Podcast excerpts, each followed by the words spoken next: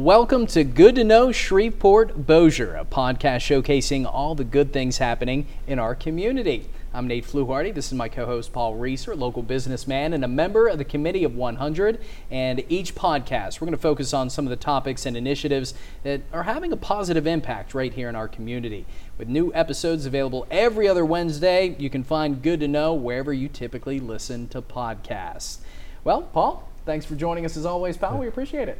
Man, thank you for joining us because when you're here, uh, Bimefor's not here. Jeffrey Bimefor, he's doing important. He's like at the Capitol today talking to senators and stuff. Yeah, so. he's in our nation's capital, uh, grinding away too. But so I get the, uh, the great honor of filling in for Jeff today, and love to talk about some good things to know. Thank you, man. Thanks for coming out. Well, good thing to know we got another amazing guest today.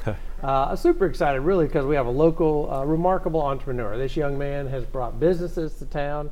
He's bought old businesses and just uh, most recently partnered in the new Rhino Coffee down in Providence Yep. subdivision. So Grant Nuckolls, Hey. local entrepreneur. Thank you for Yeah. joining us. Yeah, Thank great to you. be here, Thanks for Grant. having Thank me. you. Yeah, I appreciate it. I'm a big fan of the show, and uh, it's it's cool to be sitting here with y'all. Yeah. Thank you very much. So I said, you know, remarkable young man, just because you're in so many things. So again, what are the businesses you own? You you you purchased Cuban Liquor, which is awesome. What you've done with that. That's that. right. So yeah, my partner and I purchased that uh, in uh, 2020, and uh, a year before that, we purchased uh, Jacqueline's Cafe.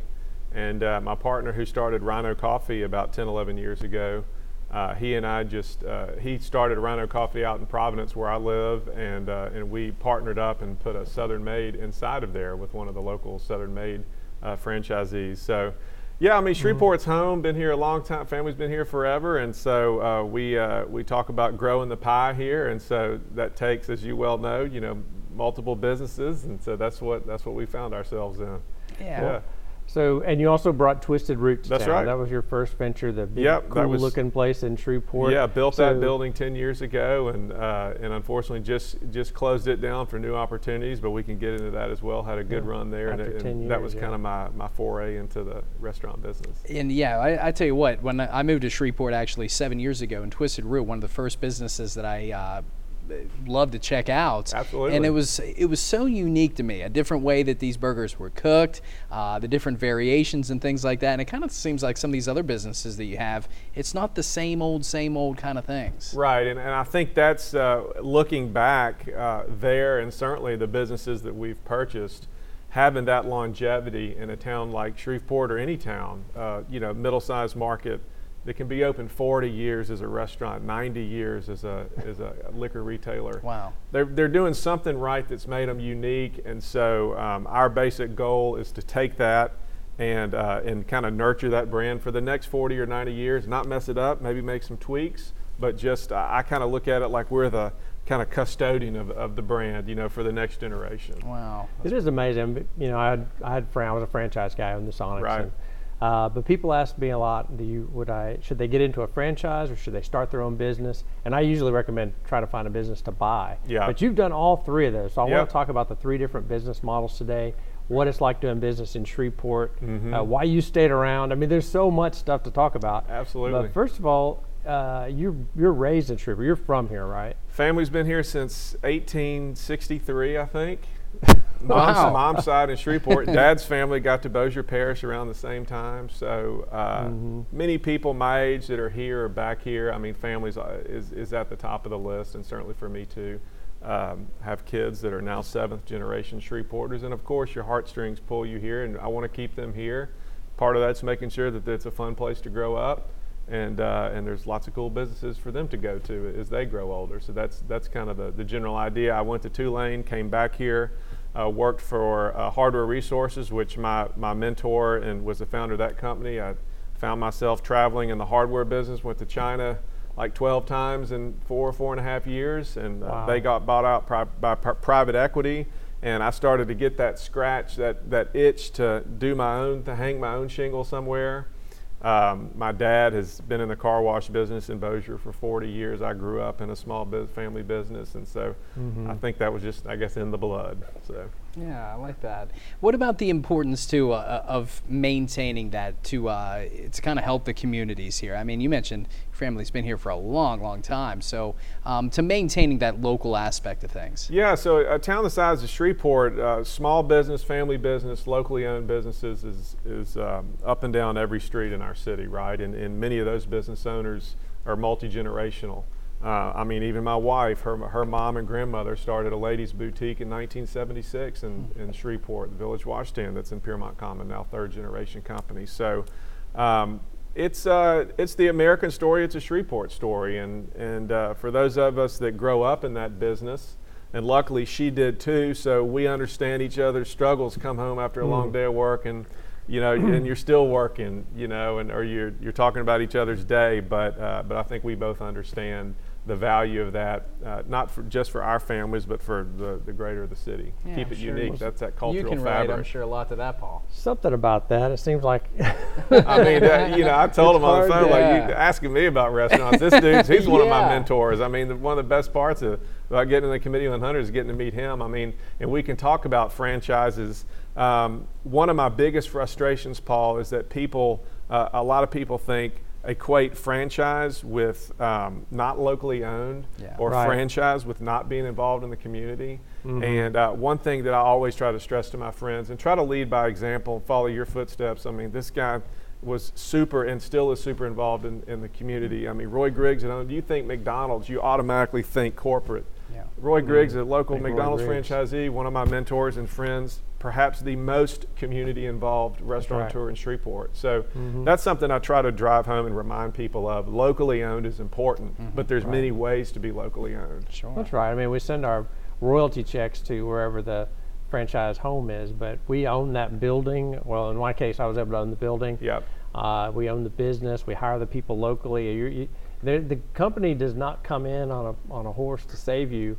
If you have problems, it's That's your it. it's your business. That's right. And uh, and you see a lot of local franchises that get very involved in schools and different organizations. I know you do, especially. Uh, I know I'm very familiar with what you do with Cuban Liquor. Yeah. Uh, to be involved with different areas. Um, talk about different ways to get involved with local community and support your local community when you own a business. Yeah, I mean, like at Twisted Root, and many restaurants do the give back nights, but I, I wanted to make sure that was an integral part of our business. I actually partnered with a local uh, uh, marketing upstart, and, and one of my tasks was find me schools, churches, nonprofits. I want to do at least one fundraiser a week.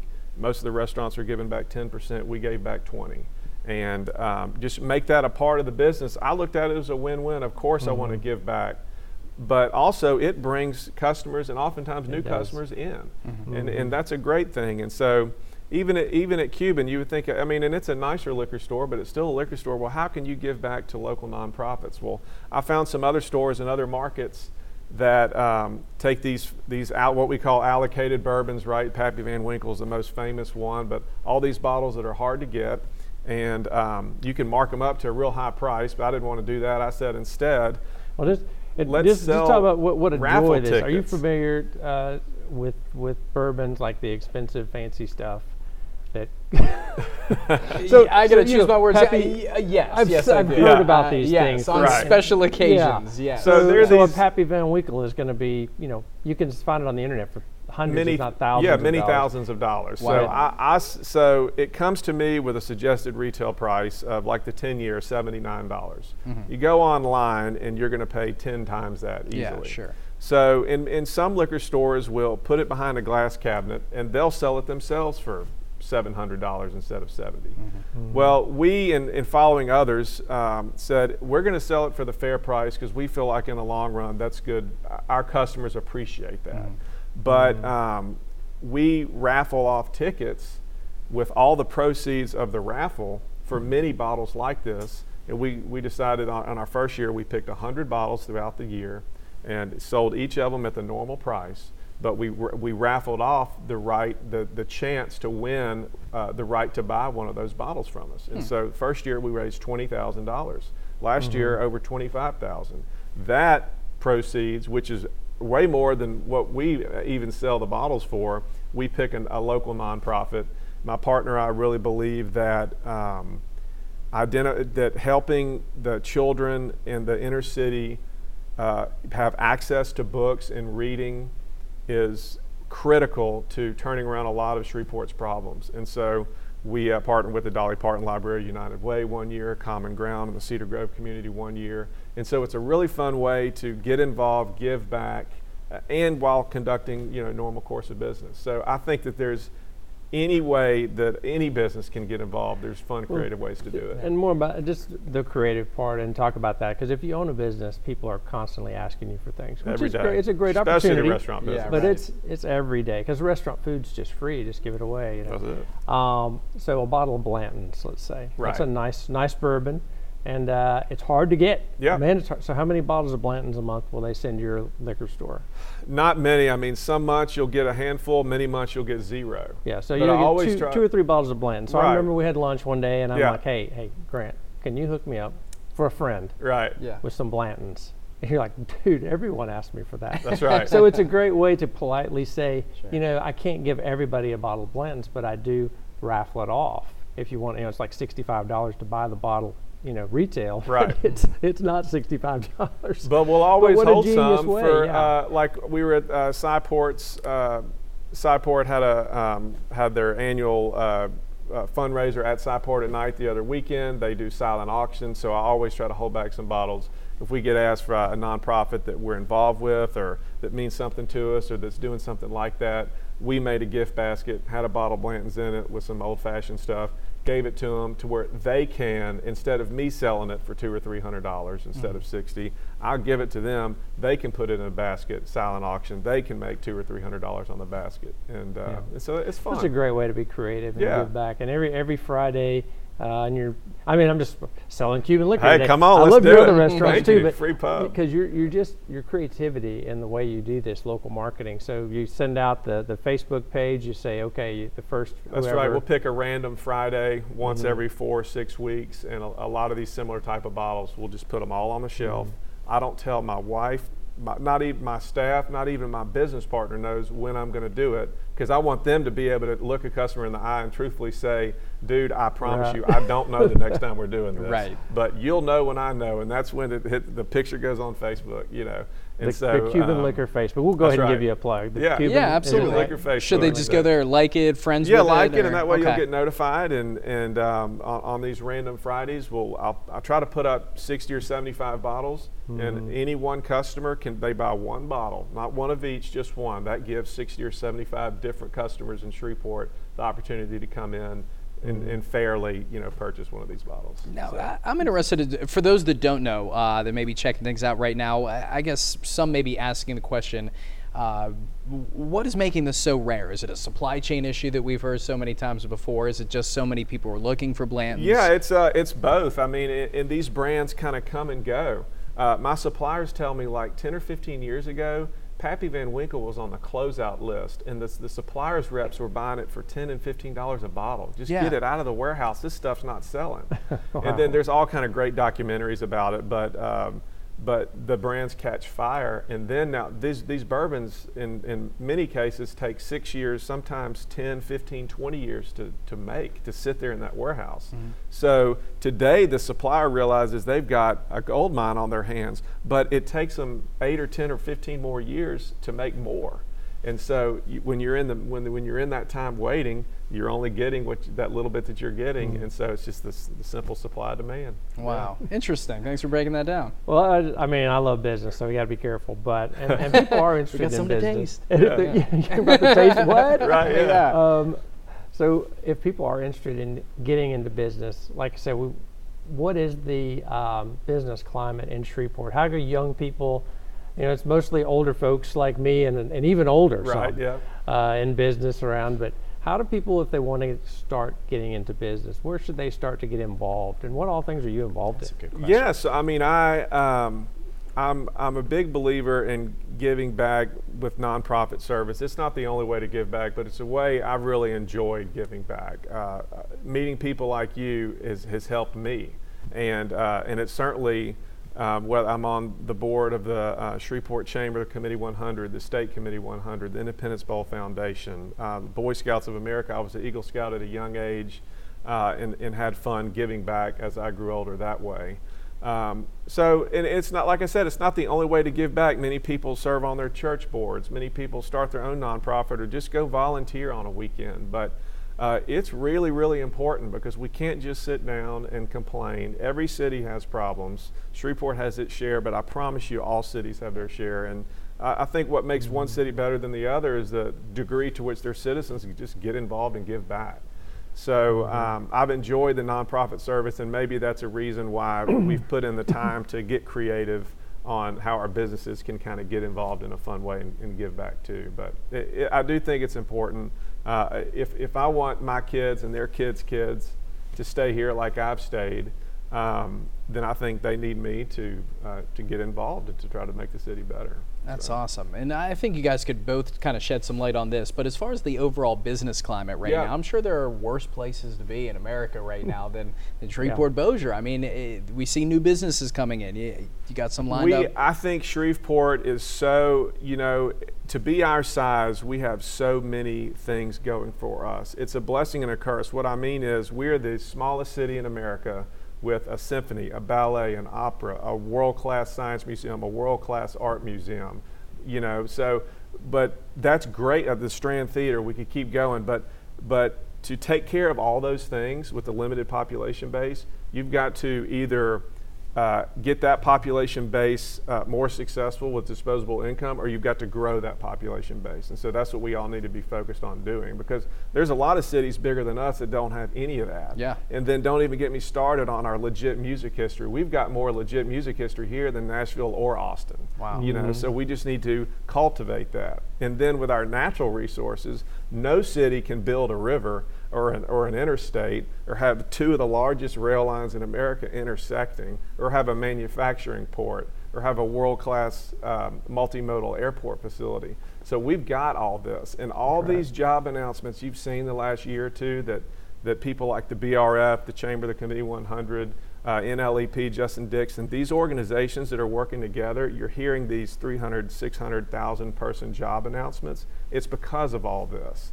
And so a lot of us that are uh, my age and older that have been hearing about all the good things we have, and you're like, well, okay, well, let's let's take advantage. Well, it takes time, but it's happening. the General Motors facility that we all know about that had so many thousands of jobs in the 80s when I was a kid and started to close, there are more jobs there and committed there now than there were when that facility closed. That's huge. Right. And um, and and so it makes me excited because I sit on the bottom of the food. My wife's um, you know business that sells you know clothes and, and, and sheets and, and all kind of cool gifts. The liquor store, the restaurant, my dad's car wash. These are service, restaurant, retail, service businesses. We mm-hmm. need population to survive and thrive. And so I'm so fired up. I want to do whatever I can to support these these big job opportunities because that's going to be more customers and employees for, for our smaller companies. yeah, I like that. We're going to have to add tourism to uh, his list of. Man, I'm telling you, you're getting me fired up. That's yeah, that's So- awesome. And you know, you talk about this when you join these types of committees, you get involved. Um, you know, you may do it. People might join now because they say, "I want to meet Grant," and that's a great way to do it. You get to join, and you get to is, be yeah. around folks like you, uh, old and, and, folks I, like and me. I don't get to often. I mean, uh, being from here and you meet a lot of people, so I know some of these large business owners, but I certainly don't. I'm not on that level as far as a big manufacturer or something. So I really enjoy Right. meeting somebody. Um, you know, like a Graham Walker that owns Fibrebond or Trey Smith with Ivan Smith, these huge companies, multi, multi hundred thousand person employers. They're operating Right. on a different scale, but we can learn from each other. And, Right. and we can try to support each other and, and find solu- sometimes find solutions to each other's problems just because we come from a, a different standpoint. Yeah. But, uh, but there are people really discount. There are some big, incredible companies here in Shreveport. But there's some small, incredible ones too. You know, Yeah. it's fun getting to know those Well, and people. that's, you know, you, you can be on different events and you learn, you make connections with people. It it opens up opportunities. I speak for free to a lot of Sure. organizations, and then people call me later and ask me to speak and actually pay me money. Can you believe that, Nate? That's awesome. It's crazy. Yeah. But I'm not doing it for that. Right. But it, it, I do it just to try to help out. So, you know, and join these different uh, organizations as an opportunity to help the community, but it always comes back to you. you know? That's right. I mean, one, you know, another th- another great part about being a, a city the size of Shreveport, it's uh, it's big enough that there's a cultural demand of, of especially young people that want to get into to new fun things, but it's small enough to where if you see something that you don't that, that you want to uh, create, the city's not so big that you can't just go do it. So Right. Some friends of mine a few years ago saw a real need for more events and festivals in Shreveport, music festivals, art festivals, and so we just started just doing them, and, uh, and and we're successful with that. And so I, that's another real big benefit. It's the big fish, small pond deal. I mean, it's a lot harder, uh, harder, more timely and expensive to go create a music festival in Dallas versus to go create one in Shreveport. And is it that simple? Is it just? It's not let's, simple, Let's just. Well, I mean, you make it it's, uh, sound it's simple. That's more simple question, than if you were in a just to big say, city. just to do it. Yeah, Just it's do more it. simple that like, Yeah. you know, um, we had the first, uh, the, the first uh, public event at Norton Art Gallery, partnered with them. Derby Day was incredible. There had never, in the in the almost 200 year history of Shreveport, never been a free big festival in Betty Virginia Park, Crawfest, 10,000 people, Yeah. free, incredible music. Uh, the demand, you know, if you're willing to put out the hard, work, it's just it's no different than starting a business. Sure. It's a huge risk. It's a lot of time, but um, but you can be rewarded.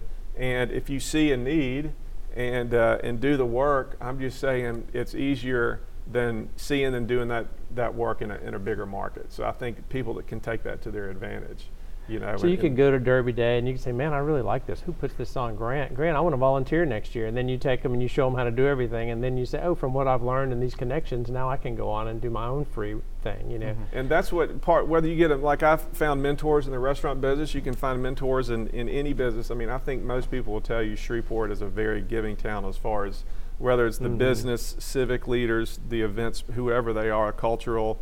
Uh, if you're willing to sit down and ask, I'm telling you, they're going to be more than willing to, to tell you and, and to, to kind of mentor you. And again, that's harder to get plugged into in a bigger town like Yeah. that. Well, guys, as we begin to wrap things up here, Wrap it up. We're Oh, not we even got getting started. started Well, yet. I got a very a very important uh, question slash observation. I was I was mentioning too. I'm filling in for Jeff Bine for normally his deal, but um, this has been so enlightening for me to hear because. Uh, for both of you guys that are staples of the community, you've both had so much success in the business world. I'm sensing a lot of optimism from both of you guys. So I, I'd like to kind of ask you about that. Is the fact that you know, uh, oftentimes in the news and the business climate, there's you know, in, inflation impacting Americans. There's there's so much happening economically in this world that Yeah. can be viewed as a negative. But when we break it down on kind of a local scale, both of you guys, again, you both seem optimistic. I want to ask you about you know what you see about the future, uh, the good things. The good to know stuff, and uh, and where we what it takes to get there, and we'll yeah, start. and I start am you, Grant. optimistic, and I've lived through, you know, even recently, uh, some of the tough climate with inflation and everything. But that's that's transitory. That's temporary. It's a cycle. It's an American cycle. It's you're going to be affected by that anywhere. I think the things that we talked about that can't be easily replicated, like the fabric of a community, its people, and all these resources and things we have going for us.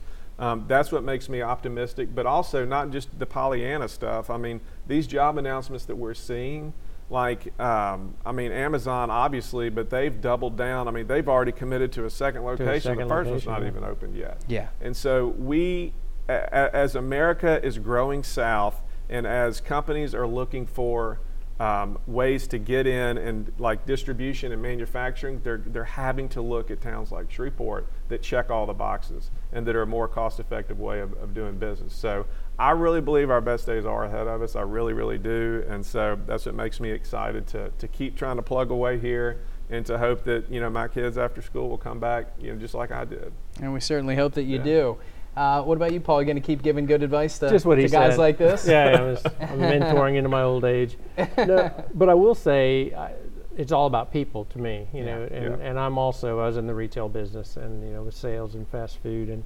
Uh, but you know, you look at someone like Grant here, who's had m- amazing successes, but also some failures. Yeah. You know? So people say, "Well, what happened to Twisted Root? How can you be so yeah. optimistic?" Well, most restaurants close in the first year. Fifty percent close within, you know, eighty percent close within the first ten years. But you, but you were open for ten years. Yep. It was a great run, I would say. But tell people kind of what happened. What happened? Yeah, with the Twisted absolutely. So um, when we opened, our ticket average was about fourteen dollars a person, including alcohol, milkshakes, everything. When I closed, it was over twenty, simply because having to raise prices to meet all this crazy year and a half or so of inflation we've seen. Um, in, in a bigger town, now one advantage of a bigger town is that you may have more families that could still afford that big drastic change in price. Um, but even still, um, in, in other cities, you're seeing many restaurants close. They're always closing. I mean, that's just the nature of the business, is to, to his point. But uh, specifically with my overhead there, a big, nice building, huge facility, 5,000 square feet. Um, in 2013, uh, the cost of ro- running that restaurant was much, much lower. So the ability for me to sell the same hamburger at a lower price, it was, a, it was easier to do. Mm. So now it needs to go to somebody with a higher end, uh, you know, food item that can justify instead of a twenty dollar hamburger, sell a forty or fifty dollar nice plate of food that many restaurants in Shreveport are successful doing right now. And uh, and I think it, it's a great facility and a, in a great part of town. I think it'll it'll be great. But um, as far as selling hamburgers in a big facility, you know, it's just different. It, the, the, economy's changed. That's definitely not a knock on Shreveport. Right. It's just a knock on that's today's climate anywhere. It's a beautiful building. It could yeah. be anything. If anyone wants to buy his building, man, go check it. It could it's, be a law firm. I mean, we were talking the other day. You know, two, the two biggest, uh, two most similar businesses that I could think of that were for sale a, a month or two ago. Um, uh, on uh, big uh, Zaxby's on Youree Drive and the old Applebee's on Bert Kouns have both been bought to, and turning into car washes, hmm. which is funny because that's that's the business I grew up in, and it's just crazy. That business has changed too. But yeah. they call you your dad. Know. Maybe he wants to yeah fancy car. But, but all but, that to know, say, all that to say is, uh, it's not the end of the world. That's you, right. Yeah, you have right. to put that into your. Um, you put that into your model, and you have to model. know when to pivot, and you have to know right. when to make a hard pivot. I mean, that's mm-hmm. unfortunately um, I've there's uh, oh, that I keep a little running list just for my own uh, knowledge. Over 75 restaurants have closed in, in, Shreveport since COVID. Wow. I mean, mm. you don't really realize it until you really take stock of that. But many of them reopen as something else, and mm. some of them reopen to your point, and you know, as something completely different. Um, mm-hmm. So you have to really look at the business you're going into and and know the risk that you're taking. But for every one that closes and reopens, you know, thankfully you've got the staples of your community, like Jacqueline's that I have that's been around 40 years. In many of the awesome new restaurants that have opened here in the last five or 10 years, we have world-class restaurants and world-class operators and chefs here.